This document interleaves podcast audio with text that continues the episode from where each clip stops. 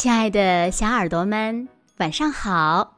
又到了听故事的时间了，你的小耳朵准备好了吗？我是每天晚上为小朋友们讲故事的子墨姐姐。那今天呀，子墨要为小朋友们讲的故事呢，名字叫做《一只聪明的笨狼》。那这只狼到底是聪明的呢，还是笨的呢？让我们一起来从今天的故事中寻找答案吧。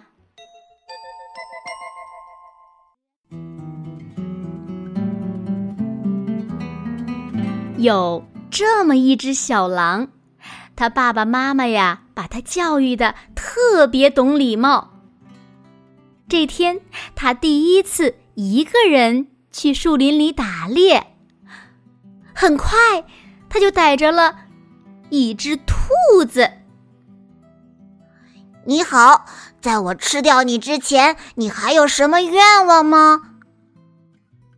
啊，嗯，小狼先生，我琢磨着，我应该不能期待得到自由吧？啊，那当然不能了。啊，那么。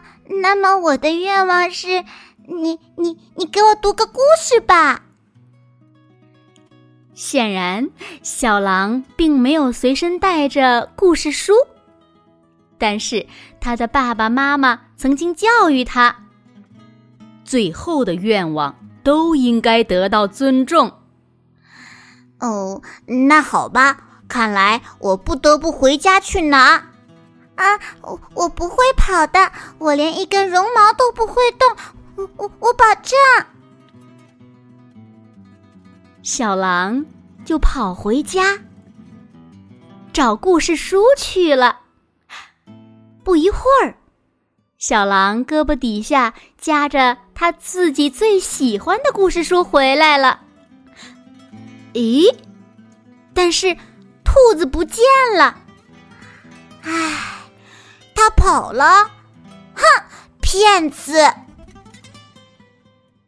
于是，气鼓鼓的小猎人开始寻找其他可以填饱肚子的猎物。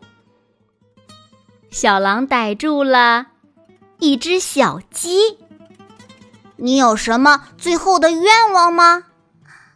呃，自由？哼，没门儿！我都要饿死了。那么，我想要你给我演奏个曲子。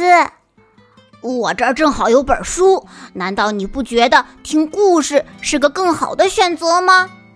我我不我不，我就想听音乐。我跟你说啊，最后的愿望都应该得到尊重。我知道。那好吧，我去找件乐器。啊，我不会跑的，我连一根羽毛都不会动，说话算话。但是小鸡也没等小狼，于是怒气冲天的小猎人开始寻找第三个可以填饱肚子的猎物。他扑向了一个小男孩儿。在我吃掉你之前，你还有什么愿望？我，我想要一张画像，求你了。一想到要第三次跑回家，小狼差点儿就发火了。不过，小男孩并没有要求得到自由，他还说：“啊，求你了，求你了。”于是。小猎人重重的叹了一口气，又往家里跑去。我不会跑的，我连一根头发都不会动的。当小狼回来的时候，发现小男孩还在。啊，你还在呀？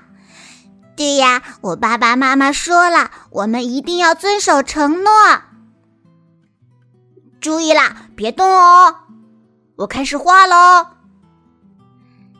真棒，太谢谢你了。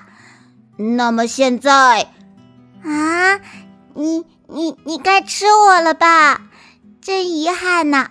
我还想把这张画拿给我的朋友们看看呢。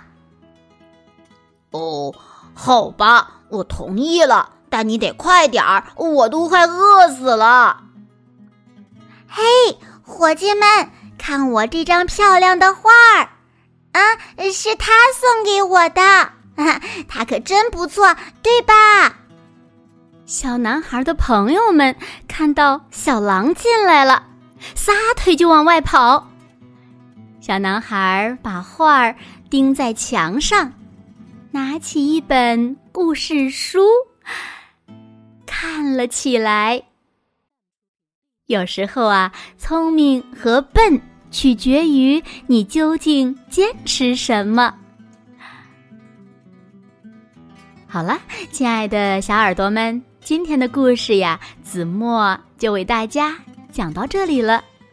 那小朋友们，你们猜为什么小男孩的朋友们一见到小狼进来就跑了呢？他们又是谁呢？可以在今天的绘本中寻找答案哦。好啦，今天就到这里了。明天晚上八点半。子墨依然会在这里用一个好听的故事等你们回来哦。那如果小朋友们喜欢听子墨讲的故事，也不要忘了在文末点亮再看和赞，给子墨加油和鼓励哦。当然了，也希望小朋友们把子墨讲的故事分享给你身边更多的好朋友，让他们呀和你们一样，每天晚上八点半都能听到子墨讲的好听的故事。好吗？